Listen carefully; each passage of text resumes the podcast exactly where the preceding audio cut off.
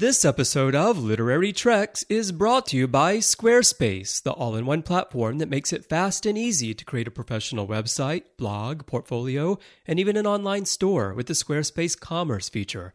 For a free trial and 10% off your first purchase on new accounts, go to squarespace.com and use offer code TREK6. And also by TrekFan. TrekFan isn't just a Star Trek fan club, it's a challenge. You will explore new places, learn new things, and collaborate with other fans to solve puzzles, complete real life mission objectives, and win great prizes. To face your first challenge and find out more, head on over to trekfan.org.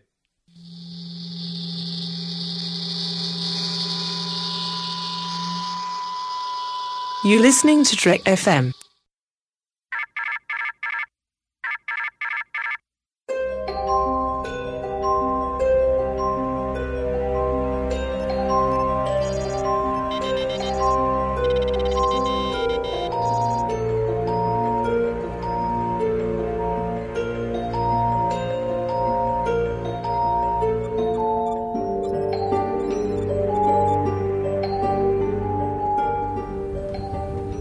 Taking all these books? I thought I'd take some light reading, in case I got bored.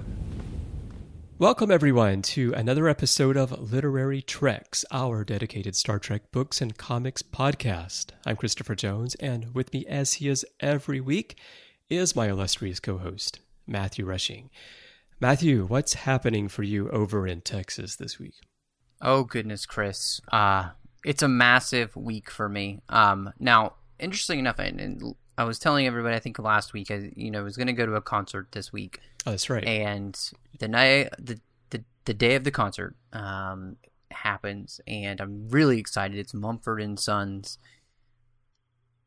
Unfortunately though, the bassist player has not been feeling good for the last few days and turns out he had a blood clot in his brain oh, goodness. and they had a surgery and so wow.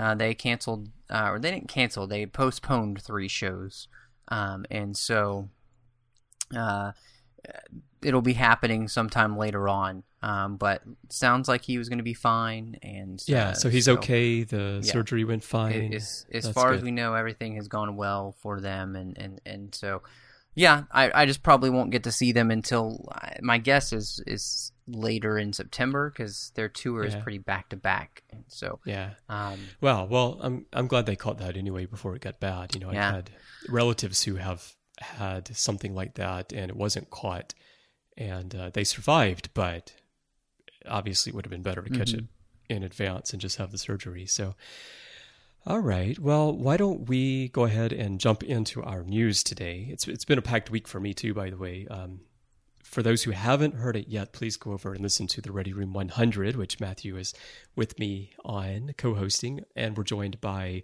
eight of our fellow co hosts from across the network. And Matthew, I spent my week editing that show. It is a monster show, but a lot of fun. So, yeah, um, Chris, I I just kind of bow down to you and your editing skills because I can't imagine trying to put ten tracks together. Yeah, it was it was crazy. I mean, ten tracks, depending on what's on the ten tracks, isn't such a big deal. But this is ten tracks of people laughing and talking about Star Trek for two hours and fifteen minutes.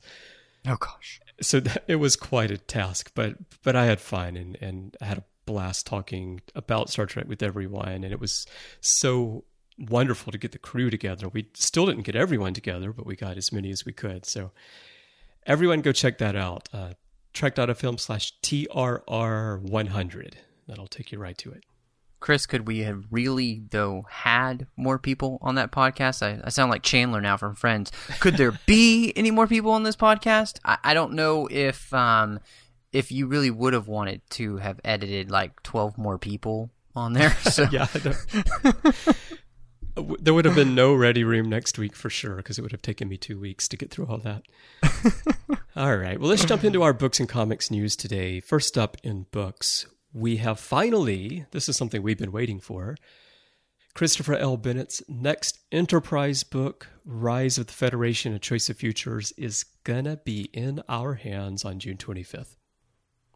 Chris, uh, this is something I'm really excited about. You know, I've been reading uh, TOS books out the wazoo. It feels like, uh, you know, Pocket likes to front load uh, right now. TOS, especially that Into Darkness came out, but I'm really excited that um, this the new Enterprise book has come out, uh, and it's it's great that. Um, they're going to be continuing the story of these characters. I can't wait to see what happens. Christopher L. Bennett's a fantastic author. I've, I've enjoyed almost all of his books. And so um, this comes out on June 25th. Uh, so if you are a huge fan of great Star Trek books, really wanting to dig into something that they haven't done before, um, a time period we don't really know very much about at all, this is going to be right after the Romulan Wars the setting up of the Federation. This is the stuff that I think all Star Trek fans can get really excited about. Definitely, yeah. And it's going to be fun to see. We've got a lot of captains. We've got Captain T'Pol of the USS Endeavour. We've got Captain Reed of the USS Pioneer. And possible surprise, I don't want to confirm this, but possible Captain Porthos of the USS Cheddar. Oh goodness, man, he's my favorite of the captains, uh, and the amount of cheese that he has on the bridge is amazing. Um, so yeah, a lot of jokes, but uh, anyway, it's going to be exciting. His mission within Starfleet is pretty much to transport cheese from planet to planet, and it's a job he's more than happy to take on. It's it's exciting. Um, it, it's one of those things where you know I, am hoping to you know what if Porthos and Keenser joined up? And. you know they were both on a ship together. So keenser was like the second officer you know or the first officer. I would i think man i think we've got something here. This sounds like a great comic. It would make a great comic for sure. But yeah i seriously i don't expect to see captain porthos in christopher's book here but uh, you never know what kind of surprise might be in store for you in Rise of the Federation and Choice of Futures. So we'll put a link in the show notes to that, and you can hop over and grab that coming out again June 25th. So that's all we have in books, Matthew. We do have a few things in comics this week, though, I believe. Well, Chris, uh, this was something, eh, you know, we talked about, I think it was last week, how IDW was going to bring out these uber expensive editions of the very first issue of ongoing. And they're really excited about that but now they're going to do a limited release of volume 2 they've got some great artwork that they've showed with this black label that's going to be coming out. Um, and it's original artwork. It's really beautiful. Um, chris i even put on the show page for you um, the uhura artwork because it's actually fantastic. I thought you'd really like that yeah, you did. I, I see that here. It's it's a very interesting sketch style, and if I were a collector with some deep pockets to get this type of, of stuff for my collection, uh, I would love to have that. I, I do think that these will be valuable in the future. Yeah, this is this is pretty cool, and uh, it's it's strange to me that already they've decided to do another one of these. They must have sold these very quickly um, to to be yeah. able to say, "Hey, we're going to do this again." Um, not any information just yet on exactly what the black label else is going to be in there, how much it's going to cost, but my guess is it's going to be somewhere around what we've had before. And I do think it's funny that they keep continuing with the black label, blue label, uh, I, I just feel like I should get a bottle of Johnnie Walker again with this because those are their same exact labels. well, it, if nothing else, you can at least drink some Johnnie Walker while you read these uh, limited edition comics. Oh, I think drinking Johnnie Walker with anything I'm reading automatically makes what I'm reading 20 times better, especially if it's like Blue Label, which is about $200 a bottle. So, yeah.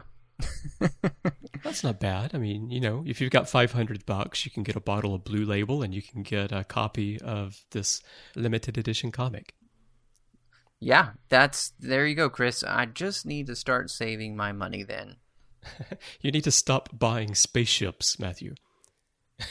That's true, Chris. Um, and sadly, sadly enough, um, I've been on the prowl and seeing how much it would cost to get a really cool Superman statue. So there it You all know, this goes. reminds me, I haven't gone to investigate this, but we were talking on probably on the Ready Room, but we were talking about Starship replicas. And of course, everyone knows that you want to have a Defiant. And then at the end of the orb, when we talked about the Defiant, you did your whole announcement directly to Diamond Select. And someone mentioned on Twitter to us that the Franklin Mint did a Defiant collectible at some point in the past, and I didn't remember that one. I need to go check that out. Yeah, I, I, I will have to look at that. Um, it is interesting that they would do, and it, it makes me wonder if it's um, like a pewter rendition or something like that. Yeah, um, which those are fantastic, but they don't really fit for me personally in my collection. Um, Right. But great uh, if if you really enjoy or have, you know, maybe you don't have any starships yet. But I kind of have all of these in the Diamond Select kind of genre, like the way they've done that, and so that's really what I'm going for. Um, you know, on, on that, you the uh, QMX is going to, I think it's it is is going to be doing the um, Starship line that you saw in in, in um, Into Darkness. Um, oh, really? Okay. it's going to involve Yeah. a lot of the little starships um, and uh, the Chronicle of the Enterprise. Um, and so one of those, I think, is going to be the NX-01, uh, a bunch of other starships that you've seen throughout the lineage of the Enterprise. So, yeah. Anyway, that's just Cool. for free. That'd be cool. All right. Well, okay. We'll put a link in the show notes to volume two here of IDW's limited Star Trek ongoing. And then, Matthew, next up, the final thing we have in news today actually is Star Trek ongoing number 22. And again, we can't really, I can't really look at this at all, even the preview, until I see the movie. I will be seeing the movie on the 25th over at Paramount in Tokyo. Finally, at that point, we will be able to really talk about these After Darkness comics. Yeah, this is supposed to come out next week on the 19th. So uh, on Wednesday, uh, that's what it's listed as at Comixology's pull list. And uh, so I'm very excited to see what happens next in, in this uh, comic series. Hopefully, it doesn't get pushed back or anything that does happen. So I'm not promising this is coming out, folks, but this is when it's supposed to come out. And so hopefully, uh, next Wednesday, I'll be reading this and not tweeting too much about it because I don't want Chris to be spoiled. Right. But after I see the movie on the 25th, the next literary treks after that, we'll be able to go back and talk about both 21 and 22. And I know you've been very impressed with 21. And I've seen some other people on Twitter who have tweeted that they also were really impressed with 21, really loved this movie sequel storyline that's going on. Yeah, it's it's uh, it's doing some great things. I think it connects well with what we saw in um, Countdown to Darkness. It meshes well together with the film as well. So putting it all together as a kind of a whole cohesive story, it works generally pretty well. I mean, there are some things um, as happens when you have a literary universe and a, a film universe. There are some discrepancies, but you know, Star Trek's full of discrepancies. The biggest one being, I never forget a face. Yes. All right. Well, I'm looking forward to talking about these with you when the time comes. Before we jump into the feature today, let's take a moment and tell everyone about our sponsor, Squarespace. Squarespace is the all in one platform that makes it fast and easy to create a professional website, a blog, a portfolio. And with the new commerce feature that they added recently, you can even have an online store up and running in just a matter of minutes. And, you know, as a designer myself, what I love about Squarespace and the reason that I have been a Squarespace customer for the last five or six years is that they really care about design. Not only is it fast and easy to use and build a website with Squarespace, they have beautiful templates that are designed by professional designers that you can use as a starting point for your website or your blog and really make the site your own. And you do it all using a technology that they call Layout Engine. Matthew, can, can you tell us a little bit about what Layout Engine is? Sure can, Chris. It's really cool. Layout Engine uh, technology gives you the freedom to create a visually rich page that uh, configures the text, the images, the, the products, and, and you know those content blocks. You simply drag your content exactly where you want it, and then they'll automatically align them in a perfect grid. And if you're like me and you're not somebody who's really web savvy, this is perfect. Um, you know, like you said, the layouts are beautiful, and just being able to put things where I want them and kind of rearrange them by dragging and dropping is fantastic. It and does. then what's great about this, Chris, is it's got responsive design.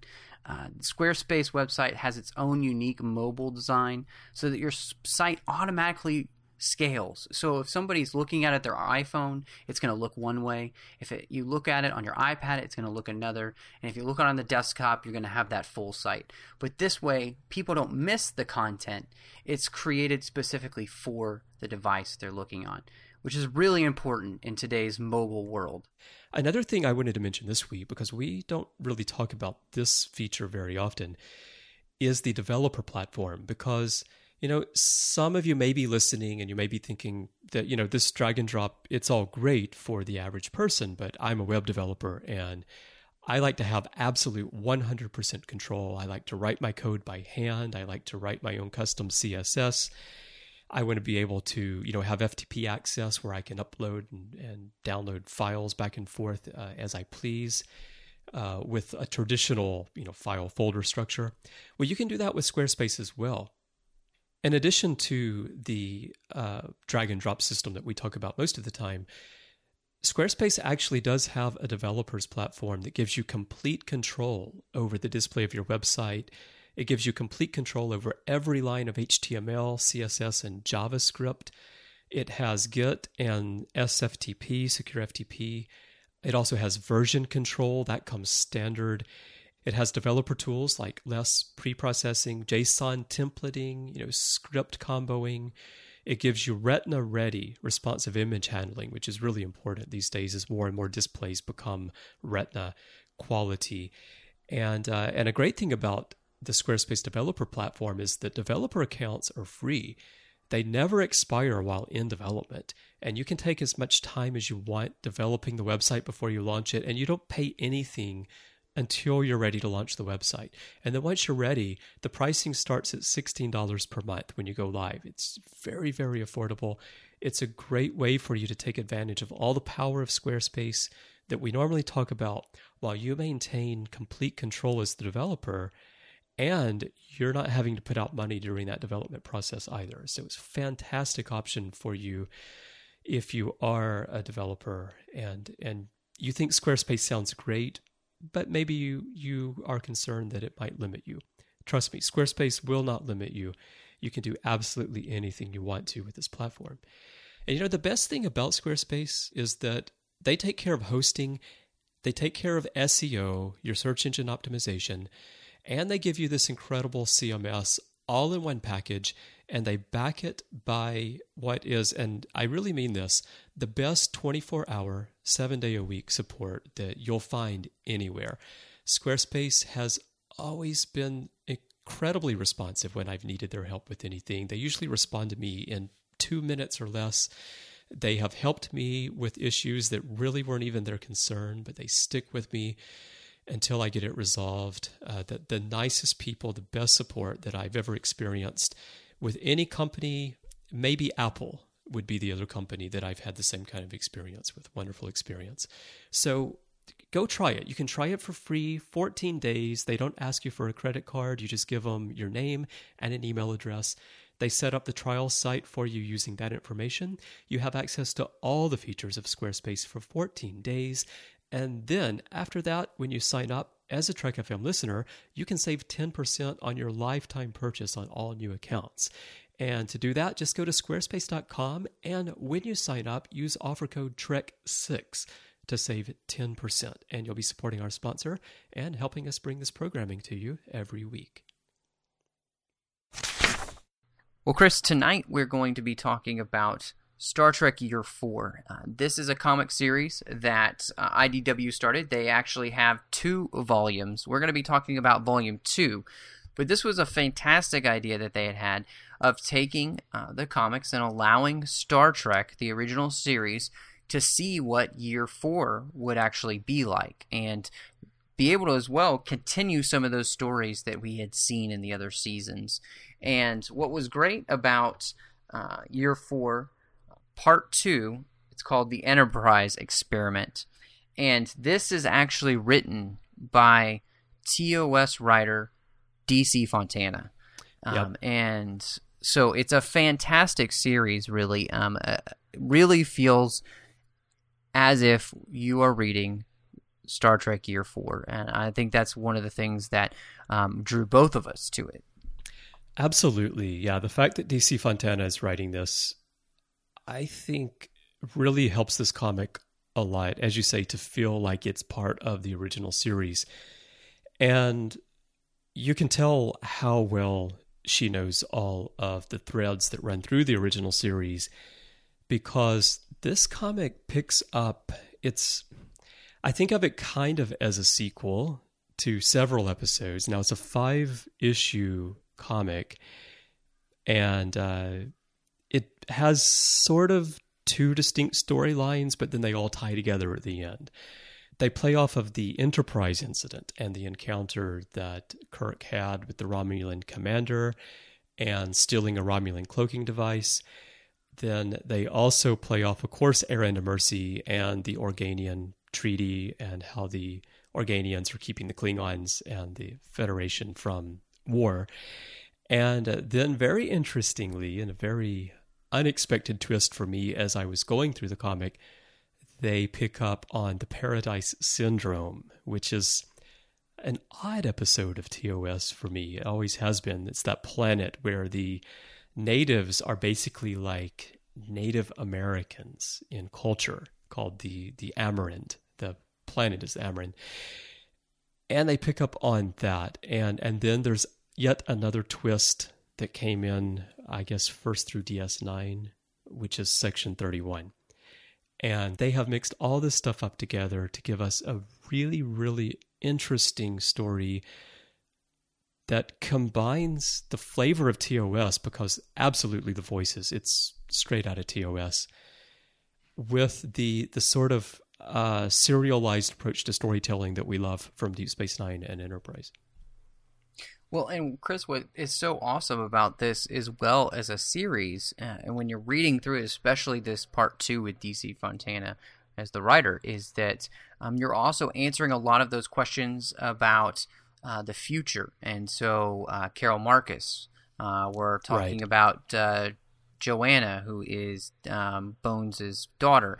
Um, we also get to see exactly how it is that the Klingons get a cloaking device. We actually get to see as well how in the world are the Klingons and the Federation kind of still at odds with each other. Um, when we get to the films, but there aren't any Organian involvement and they're, they're not interfering anymore. So, all of these huge questions that kind of get left open because TOS doesn't have the end of its five year mission, um, this really helps answer a lot of those questions. And it does it in a way that feels so congruous with what we've seen before. Right. If we consider that TOS, when they say five year mission, if we take that to mean five seasons, which of course there's a lot of debate there. You know, people have done the timeline, they've tried to work it out so that three seasons actually come out to be five years pretty much. It's kind of a convoluted way of of doing it. But let's just keep it simple and let's just think of it as five seasons. If we had gotten five seasons of TOS, I still don't think any of these things would have been answered because it just wasn't the nature of the show. It wasn't the way they told stories then. So this comic is a wonderful venue for them to go back and for DC to go back as one of the original writers and actually, like you say, answer those questions and tie up those loose threads and really bring that 23rd century world to life in a way that we really have we never saw it on screen that way.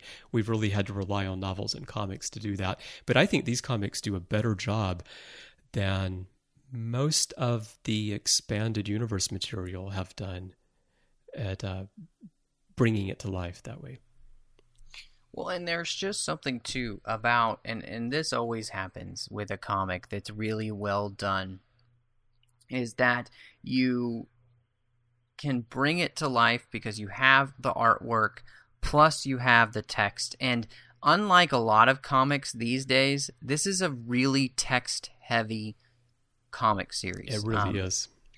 and so you actually are getting a lot of story here um, and these issues are long too these are um, probably 32 pages if you had them broken up into issues um, so they are uh, it is a very long comic series putting all five together into one storyline.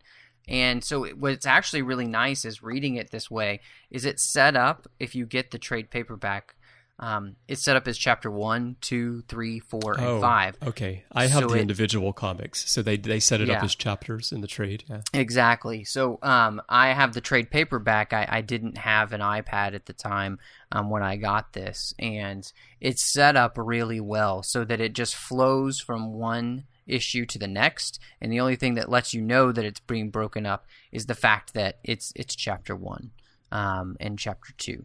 And so I really, really like that. that works better in my opinion than the individual comics because when you go through individually kind of the of, of course the end of each comic says to be continued to be continued and then after the fourth one it says to be concluded and so you know it's going to be a continuation but the opening of each comic has is kind of some of them are flashbacks to events that happened in the past lives for the characters and if you just pick up in each individual comic, you get a little bit uh, disoriented at the beginning. It's possible. But if you were reading them as chapters, then it would be a little bit more obvious to you what was going on in terms of the flow of the story.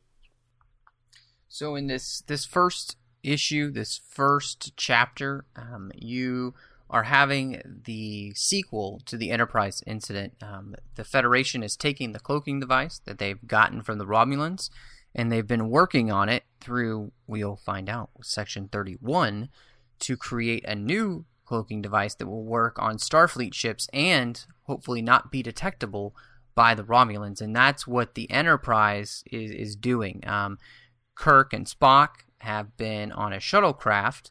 The Enterprise is cloaked under the command of Scotty, and they are flying around uh, a set pattern. Um, uh, there's been a gridded bit of space set out where the Enterprise can be, and the shuttlecraft is trying to detect the Enterprise and see if they can. Um, and of course, what's strange then is you end up with the shuttlecraft. It's it's time. They haven't found the Enterprise. They they make the call to Scotty saying, "Okay, you you win," and they still can't find the ship. There's no response. Um, so it really sets up a great mystery at the very beginning here. Yeah, and and I love when they finally do get the shuttle bay open, and then in space you just see this open door with the light coming out, and the shuttle bay there. And it reminded me of Star Trek Four when the bird of prey is in the middle of the park, and just the hatch is coming down. exactly. Everybody remember where we parked. That's right. Which is great. But yeah, this is it's a very interesting idea. And I guess on television we we never saw the Federation developing any type of cloaking technology until the Pegasus in season 7 of TNG, right?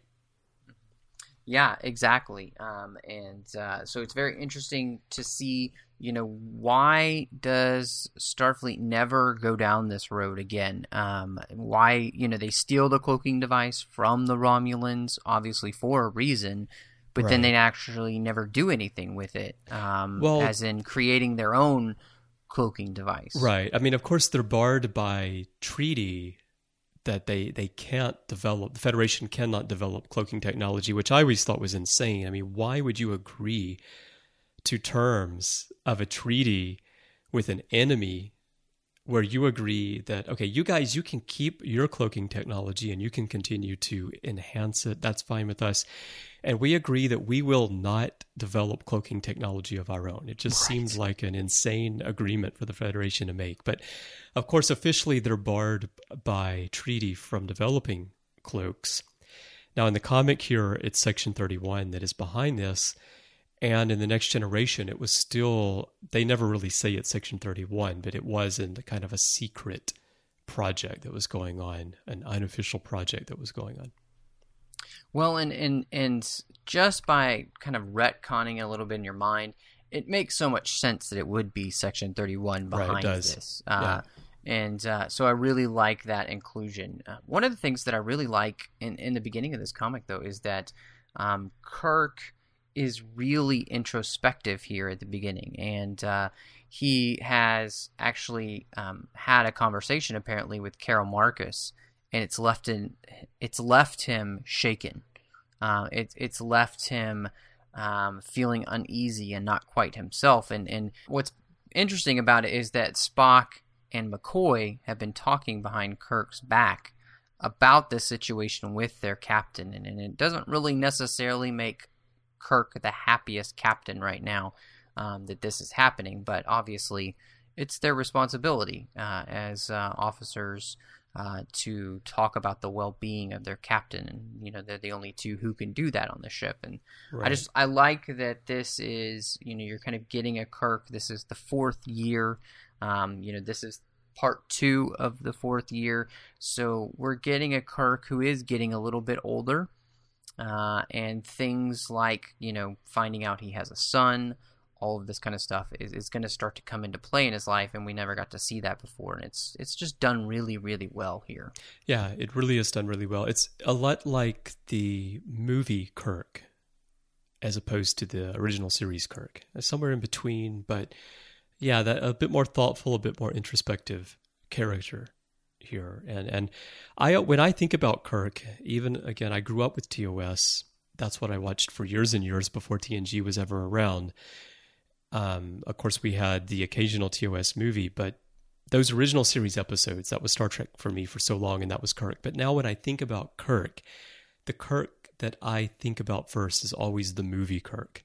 It's always the Kirk from The Wrath of Khan on through The Undiscovered Country. And I, it's funny because I, I really I, I see that Kirk as well. Um, just that his attitude towards life, everything that's happened to him, I, I really see that Kirk.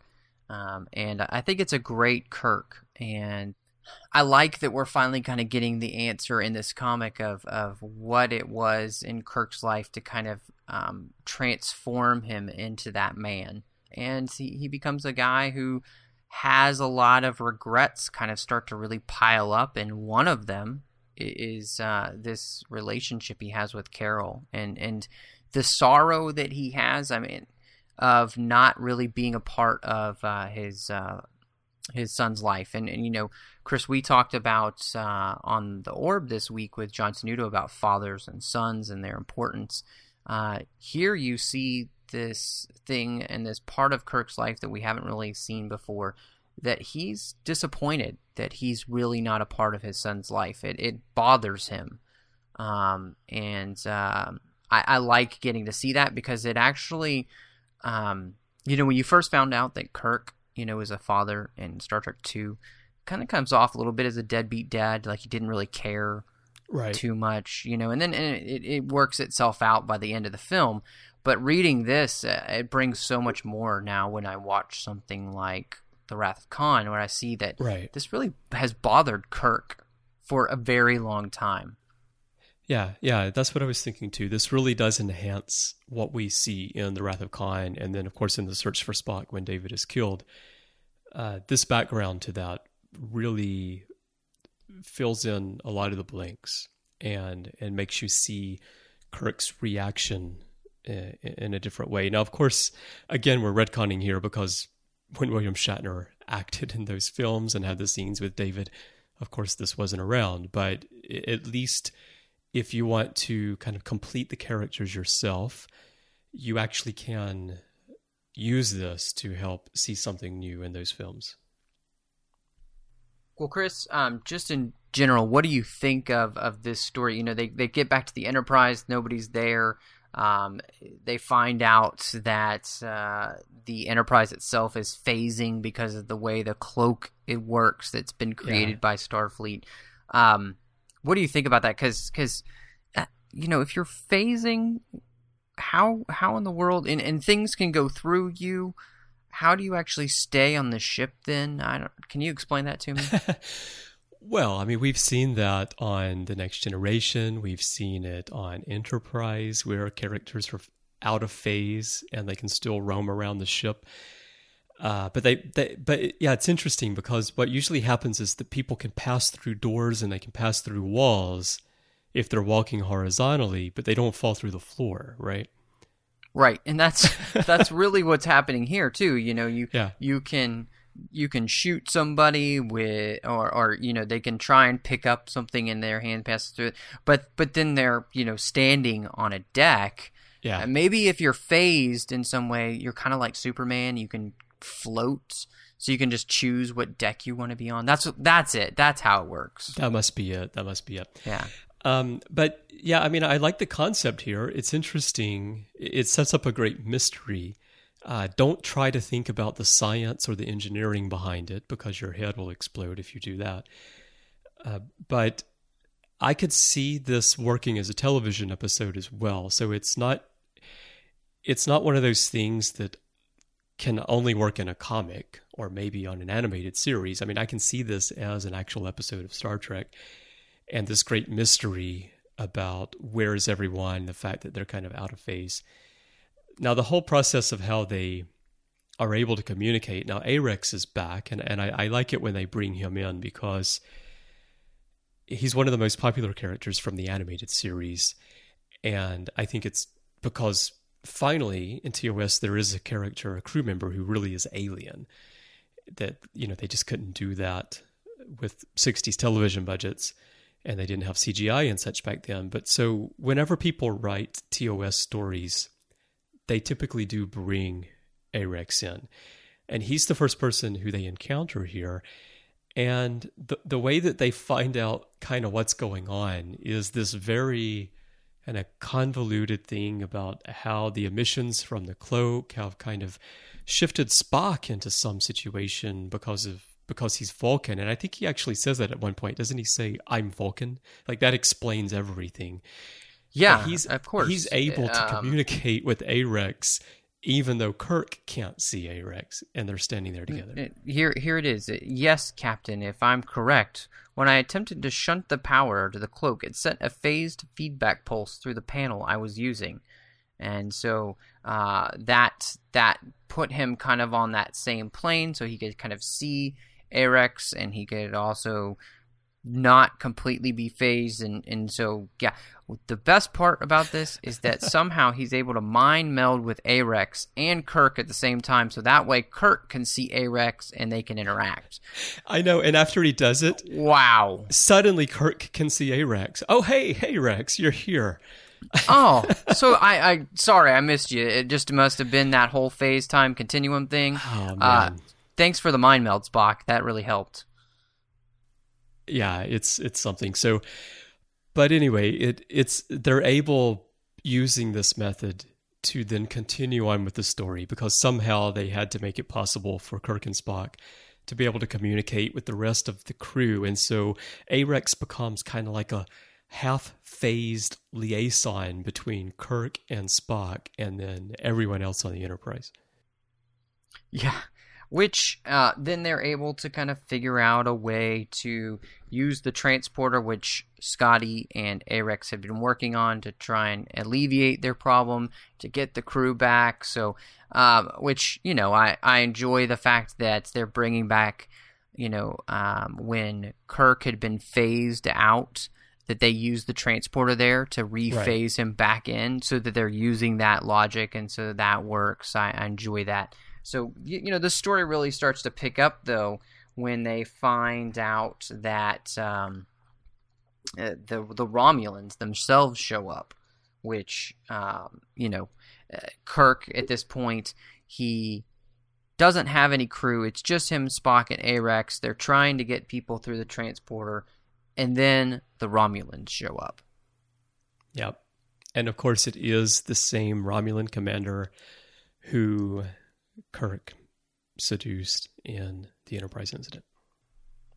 Which I loved that the the fact that they actually went there, they used that person, and what was really interesting, randomly, is that Sarek is with them too. They, they the reason that they're they're returning, I mean, they're in Federation space, is that they're returning Sarek, who has gone to the Romulan people to see if he can open a dialogue with them, um, which is very interesting because then that sets up the whole idea that you know Spock would do that in um, unification that he Right. would be the person that would lead this. So I like that they're tying up so many things and adding so many things to to what we know of in Star Trek. It's great.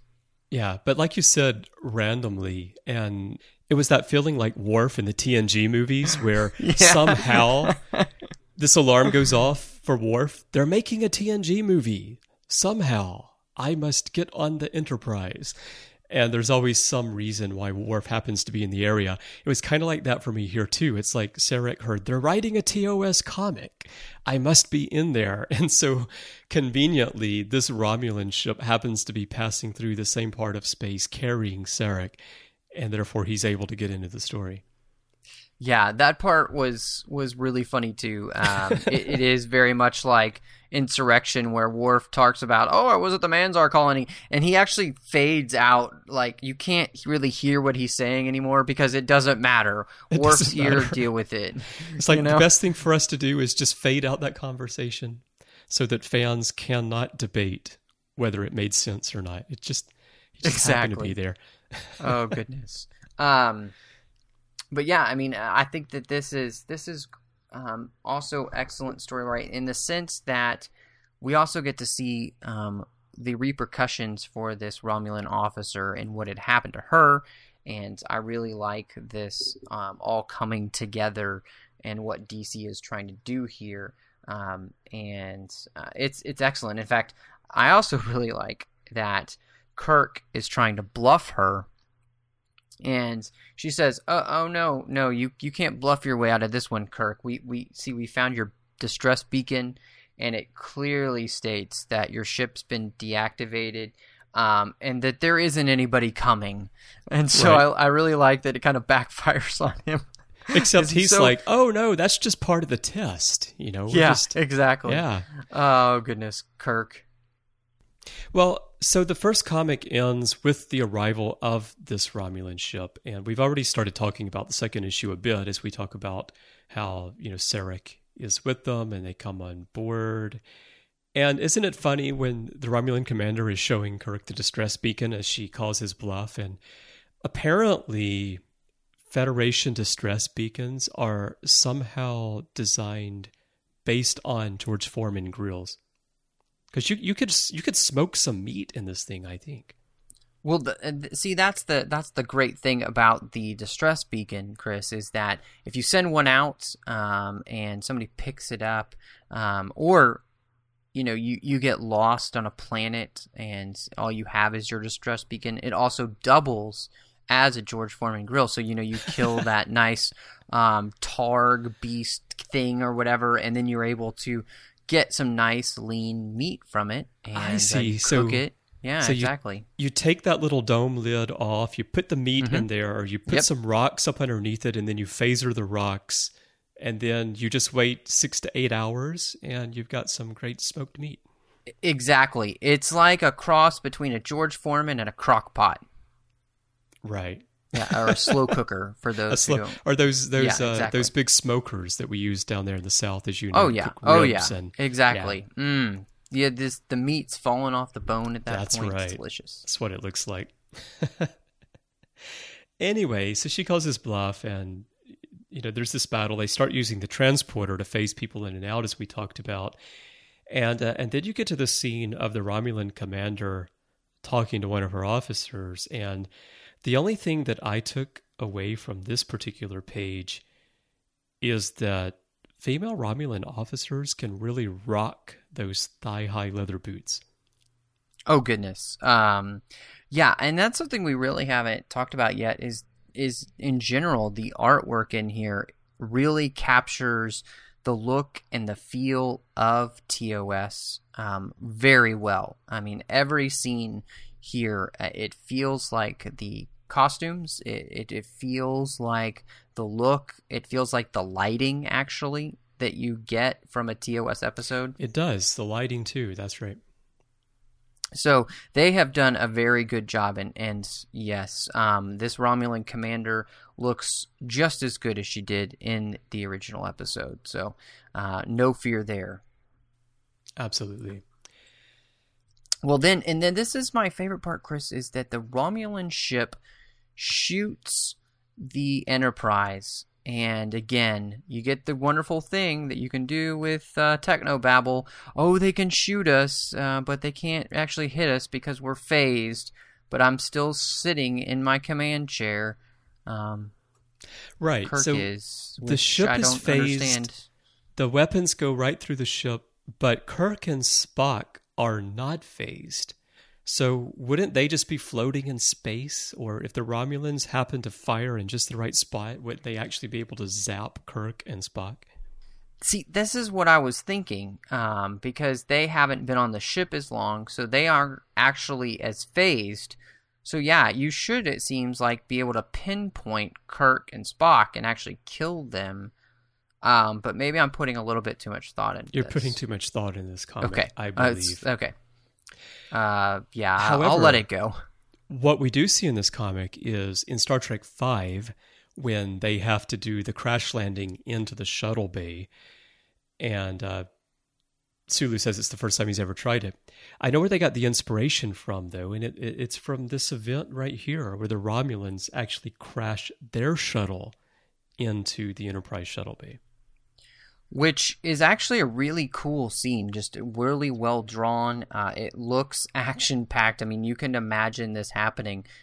And uh, this you know chris uh, we haven't talked about this but this comic makes me wish that they would do more animated series stuff for tos because um, this would be such a fantastic uh, animated TOS episode or episodes. You know, great arc to do. Um, some really uh, well done stuff. So uh, if you're listening, uh, Paramount, CBS, just just asking you for uh, some animated Star Trek.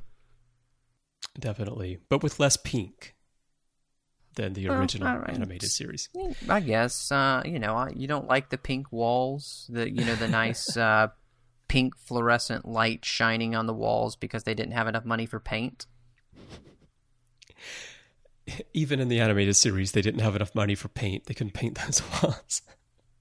Well, that's true. In the animated series, though, so many of the alien ships are actually like this pink color. That's what so- I'm talking about. Less pink. Yes, yes, yes. So, Oh, uh, but but yeah, I mean, not just an arc, but this story is big enough that you could do an actual animated movie out of this story. You you could take two hours to tell this entire story. Yeah, exactly. These, if you put all five of these together, they do really create a nice uh, storyline that would create a movie. Because it, it reminded me of the way that you know they had taken Space Seed and and taken the genesis of that and it pulled all that together to turn it into the Wrath of Khan. And that's really what DC Fontana did here. She's taken a bunch of these episodes and pulled them together to create uh, something that would make a great film or an Yeah. animated film. Uh, so yeah, I, I really wish that um, they would go back and do something like this. You, you know, even if you don't have the original cast's voices, uh, Clone Wars showed you can fans will accept other people doing great voice work um, for that. So bring it on. Well, moving on through here, we talked about how Kirk and Spock aren't really phased, but the ship is phased, and then Arex is in this half phase state, and then then they use the transporter to beam a lot of the crew, Scotty as well as a lot of the other crew, back into phase with them, and then they lose gravity on the ship, and then a battle ensues between Kirk's crew and the Romulan boarding party. And since there's no gravity, at least in parts of the ship, they're floating around, and some of the scenes make me, they remind me of Aquaman underwater, but take the water away. it's funny because I was actually thinking they remind me of uh, Christopher Nolan's Inception, where they have that whole battle that takes place inside the hotel hallway where you're spinning around and there um, there's no gravity, and that's really what this reminds me of. So Oh, it's yeah. a really cool scene, actually. It is cool, and, and it's great for a comic. It gives you that um, action that you expect from a comic of this style. Exactly. Even if it there's there's so much stuff going on here, though, that again, don't try to rationalize what's happening in each part of the ship. Yeah, if you if you do, you probably are going to be disappointed uh, because it's it's not to make sense. But even though that doesn't make sense, the overall storyline does make sense. The dialogue makes sense for the most part. And this whole entanglement between the Romulans and the Klingons and the crew of the Enterprise and Section 31 is very, very interesting. So yeah, what's great about this is that you know you get to the end, uh, the uh, crew of the Enterprise is is able to take on the Romulans, um, and then they're also able to get this um, really not well done cloaking device. It's got too many bugs, and this is where we get our first introduction to Section Thirty One. Um, and uh, the guy who's coming to take the cloaking device away um, Kirk asks him, What section are you with? And he says, 31, sir. And then Kirk says, Small section. Don't see many of you out this way very often. I hope you can figure out what's wrong with our new toy. And then ominously, the Section 31 agent says, We plan to, sir. Believe me. We plan to. Uh, which is interesting because, of course, what DC Fontana is setting up is the Pegasus episode and Yeah. what uh, Riker then is involved in. So, really, really fun, fantastic writing because there's so many different nods, and you can tell that Fontana is so steeped in Star Trek lore. It's just kind of seeping out of her, her Yeah. pores at this point. It's it's really great. Well, let's not forget she headed up the animated series as well. So not only TOS, but all of these uh, TAS elements that Exactly. can be tied in as well. She knows it all better than anyone. and then you you uh, the next uh, issue really switches gears. Um, you start on the Klingon ship with Kor, who has been dishonored because of Kirk and what's happened in the Errand of Mercy. He's still really pissed off about it, and he has repeatedly been trying to um, take over this planet um, that the Organians have been um, protecting, and he's constantly going back there trying to take over this planet. I thought that was really interesting. This guy cannot let it go. That's right. He really cannot let it go. And there's uh, an excuse here about, I believe it's dilithium resources that could power the Federation for 50 years. And the Klingons don't want the Federation to have access to that. But of course, we find out that there's a little bit more going on here than, than mere dilithium that the Klingons are after. Exactly. And then you get this great scene uh, in the Enterprise where the captain has been doing his personal log and then he's in sick bay and he's doing the great wall run. Uh, Kirk has his shirt off, even, uh, you know, even animated here in comic form. Shatner looks fantastic. Yeah. So, I knew you were going to mention this because when I saw him doing his wall run, I like Matthew's going to mention the wall run, and then yeah, it's classic TOS. You've got you got him doing the wall run. You've got him shirtless, got a towel wrapped around his neck, and, and then he puts on his green tunic. It's just absolutely right out of TOS. Well, and this is where you really continue that story with Kirk, um, and uh, he talks about how he doesn't want to talk about it with Bones, what's going on with Carol, and uh, and I, I like that because it adds to um, what's going on in, in Kirk's life at this point, and um, all of these things are kind of piling up for him. There's a lot going on with him as captain, and there's a lot going on with the Federation. And on top of that, he has all of this, you know, drama going on in the background of his mind with his family that he's estranged from, and um, I, I, like that. It, it, it's it's adding a lot of great depth to these characters that I already know, but I don't know how Kirk went from being the five year mission guy to being the guy I see in you know, uh, especially in the Wrath of Khan.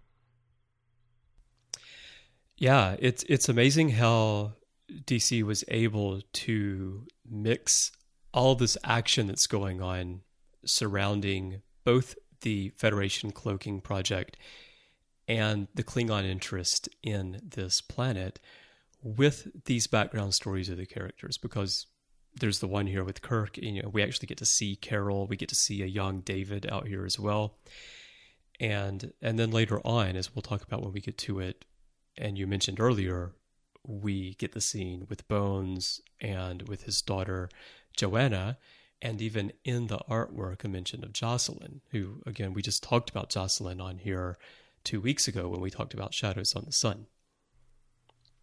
Yeah, and um, of course, too, this is a really different take on what had happened with um, McCoy and Jocelyn. The fact that, uh, you know, it wasn't the affair, it was just the fact that McCoy was working too much and he kind of comes off more as a jerk in this comic, I think, um, than what uh, Friedman had done with him. Um, you know, McCoy comes off more as the the he's responsible in some ways, but you, you know, his, his, why, Jocelyn's really the one who makes the the big mistake.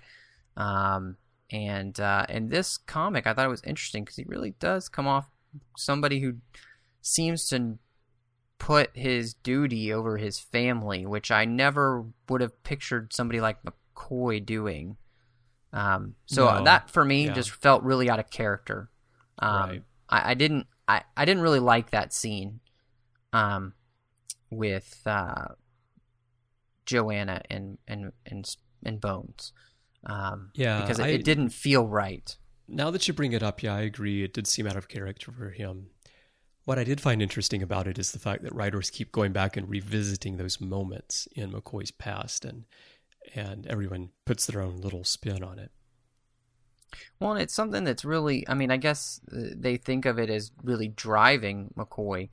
But uh, you know what I'd, I'd love to see, you know, just some writers do is is really talk more about McCoy as who he is as a person not just because of these past events. I mean, I feel like those have been talked about ad nauseum. Um, you know, give me McCoy now and who he is, and and maybe uh, further his character. You know, give him an actual love interest that he stays with for a lot longer um, after that he can finally let go. You know, uh, or something like that. I don't know. Just give me something new.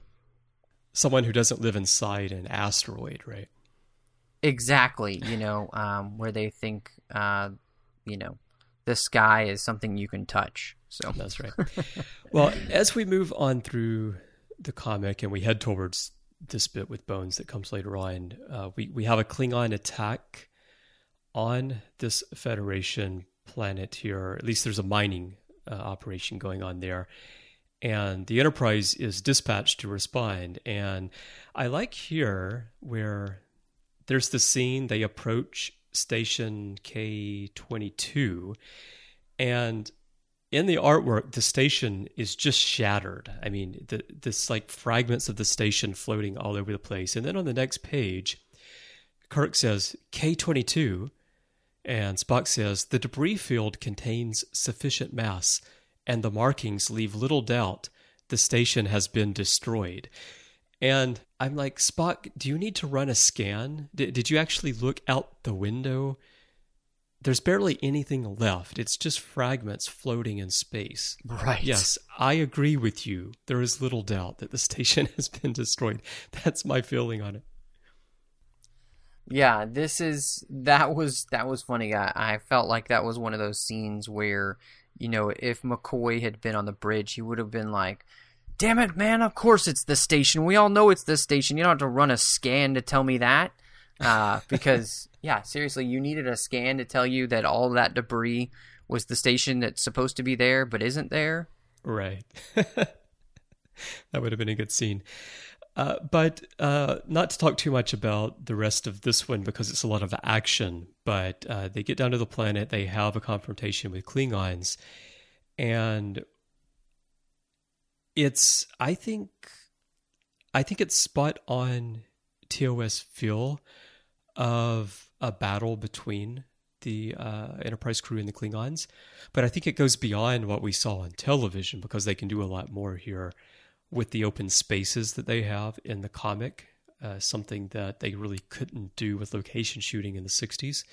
So it feels kind of like that epic battle that we may, might would have wanted to have in an episode like Errand of Mercy that we didn't really get to have. Uh, it reminds me a little bit of the battle that they did get to have on Enterprise, where uh, they did have to trap the Klingons who were coming and and stealing from the the colonists. But but even beyond that. Yeah, this is again. This is just really good work, and, and it makes you feel exactly like you're a part of uh, a TOS episode. Um, and uh, I love that um, you know uh, they are able to secure the colonists. They're able to get a prisoner as well from, uh, and they they go back to uh, the planet that um, the Klingons had attacked, and they find this city that uh, is underground, which just looks amazing and massive. Uh, it looks like a, a, city that you might see in one of those great old sci-fi series. You know, it actually reminds me a little bit of Oz, except it's oh, not it green. Yeah, it does. Um, and so well, I, remember, I like that. remember, the Emerald City was not actually green. The Emerald City was was white, and everyone was wearing green glasses. So, if the the Oh, crew yeah. of the shuttlecraft here, the Galileo, if they all put on green glasses, it might look just like the Emerald Yeah. City to them. Um, in fact, uh, you know, you might uh, see munchkins walking around and things like that. So, um, and then of course this leads us straight into to chapter four or issue four, and you find out this is where the preservers come in. Um, that this is a, a city uh, that the preservers have left here, and and this is what I found was really interesting. So this comic does this, and then it tells us where the galactic barrier came from Yeah. and why it doesn't exist anymore later on, which I thought was really fascinating. Um, that the preservers had created the galactic barrier uh, to protect all of the species that they were seeding around this part of the galaxy. And they, um, their goal was basically to protect their children by putting a fence around this part of the galaxy. I just thought that was really interesting, and it made a lot of sense because we don't see the galactic barrier um, really after this, and um, I, I liked that they answered why it's gone right. um, in a really kind of smart way. Yeah, it's like there were all these little things that were bothering DC, and so she set out to explain these just little items here and there and scattered them in, into these comics. Uh, this comic for me, the the cover of the standalone comic, I love because you've got Oh, that's Sulu nice. as a Klingon, and I love the fact that with basically nothing more than painting a mustache and a little goatee on Sulu, they can make him a Klingon in TOS and just dress him up in some Klingon garb. And and he's standing there talking to other Klingons. And yeah, that's it's fine. And and and the Klingons are thinking, okay, yeah, here's another one of us, and they've got a prisoner. It's just so easy. Yeah, I that was one of the funniest things about this. I was like, "Wait, that's your plan, Kirk? You're gonna right. turn, um, you're gonna you're gonna turn him into a a Klingon. Okay, okay, well, Okay, I, sure. that's great, that's great. Um, and then you have this whole little part where this um, this commander uh, or this this flag officer of the fleet uh, meets up with this Romulan, and this is really where that Romulan plot comes in at the very Yeah. very end uh, with Section Thirty One, the Romulans and the Klingons, and they're all working in together in cahoots somehow, and they're all using each other. And this is where the uh, DC answers um, that um, the Klingons get the Romulan cloaking device from Section 31 arranging them getting it, which I don't understand how that works and why that works. Um, I really wish that they would do year four, part three, so they could explain that to me because I still don't get it. Maybe it's just I didn't read closely enough. I need to go back and reread it again, but I wasn't speeding my way through this, so uh, you know, maybe I just missed something. Maybe there, there's something shady and possibly ill-conceived going on between Section 31 and the Romulans. That part sure. I got. Um, earlier in this issue, I love when Kirk and Spock discover the obelisk, which is how they know that the preservers are involved here. It's the same obelisk that they discovered on Amerind in the Paradise Syndrome. And the artwork is really, really beautiful. And again, for me, you know, the Paradise Syndrome is kind of a throwaway episode of TOS. It's what I mean by that is when I think of TOS, it's one of those episodes that I really don't think much about, and I kind of forget that it's there until I get back to it. And then I remember, oh yeah, it's this weird one where Kirk thinks that he's a Native American, and and I just find it very interesting that DC picks up the idea of this obelisk and expands what that means within uh, the galaxy beyond the planet Amerind. Well, and I think it's what's uh, really interesting is because it will play in later on when you see the next generation and um, them finding the you know the seeding of the preservers and finding out how they uh, and why they all kind of look alike as a, So a species. you're talking and- about the chase. Yes, exactly. So you're connecting the preservers from the Paradise Syndrome with the alien woman. I guess she's a woman at the end of the chase. Exactly. Is it ever actually said that, they're the same people, though? No, but you know, DC talks about through the Organians here at the end that the Metrons were also the children of the Preservers, and that the Preservers, um, they're just older children, and obviously have been a lot around a lot longer than we have, and that they have um, been tasked with kind of watching over everyone that the preservers had seeded um, and they realize at this point that they need to take a step back and that they need to let now basically they need their own prime directive not of non-interference with these races and so that's why i was connecting them with with the race we see in the chase Okay. Well, it, it makes sense, and that's it's very interesting to look at it that way. I had never really thought about that. Although the chase is for me, it's one of my favorite episodes of TNG,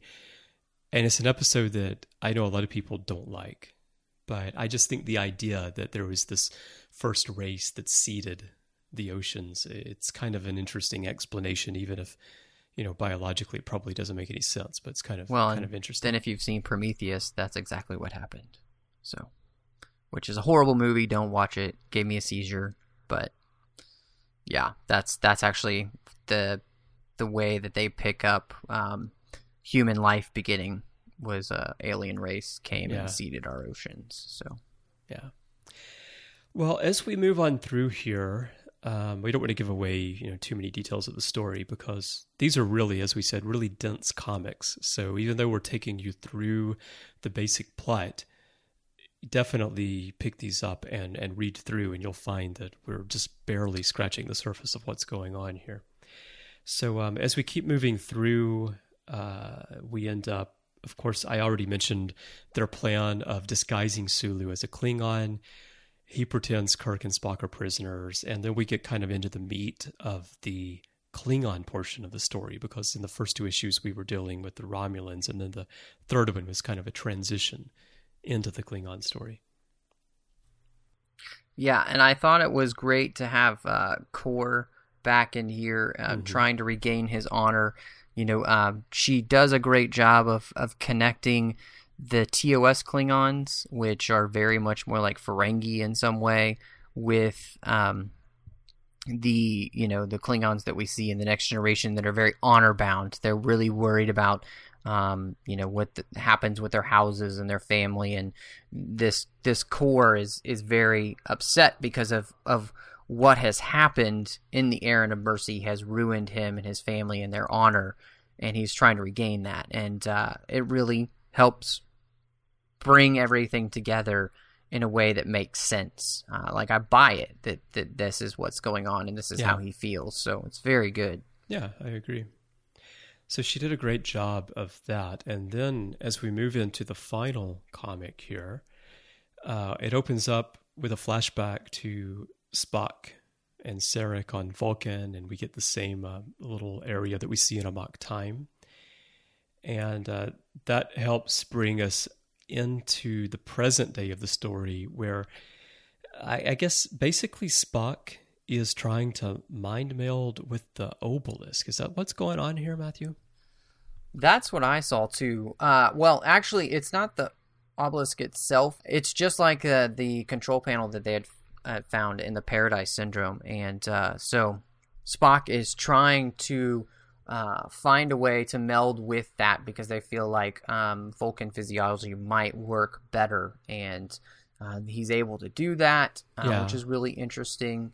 Well, and, why not? I mean, you uh, know, we saw in the Changeling, we saw Spock mind meld with Nomad, a space probe. So mm-hmm. why not mind meld with a control panel on an obelisk? Exactly. But one important note, Matthew, you have to wear the the glowing Indian headband before you initiate the mind meld. Chris, I'm I'm always wearing the glowing headband. Is that bad? I mean, it looks great on me, don't you think? It does. That's why you're so insightful.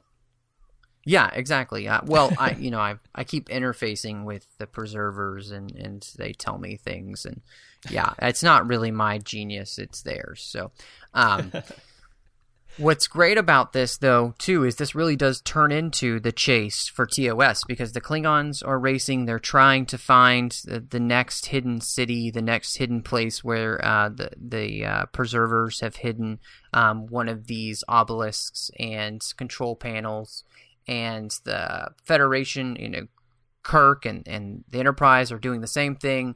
And I like that finally they get to this asteroid belt, um, and Kirk and Spock are are transported over with Arex to the Metron's um, little lair here, and we finally get the answers to what's been going on in the background, why the Metrons haven't been helping guard and protect, um, and also the background for the preservers as well. So DC Fontana really takes all this and weaves it all back together and I don't want to give away everything. So, Chris, I think might be time for us to just kind of talk about our final thoughts and uh, you know ratings for this, so that we don't give the entire story away.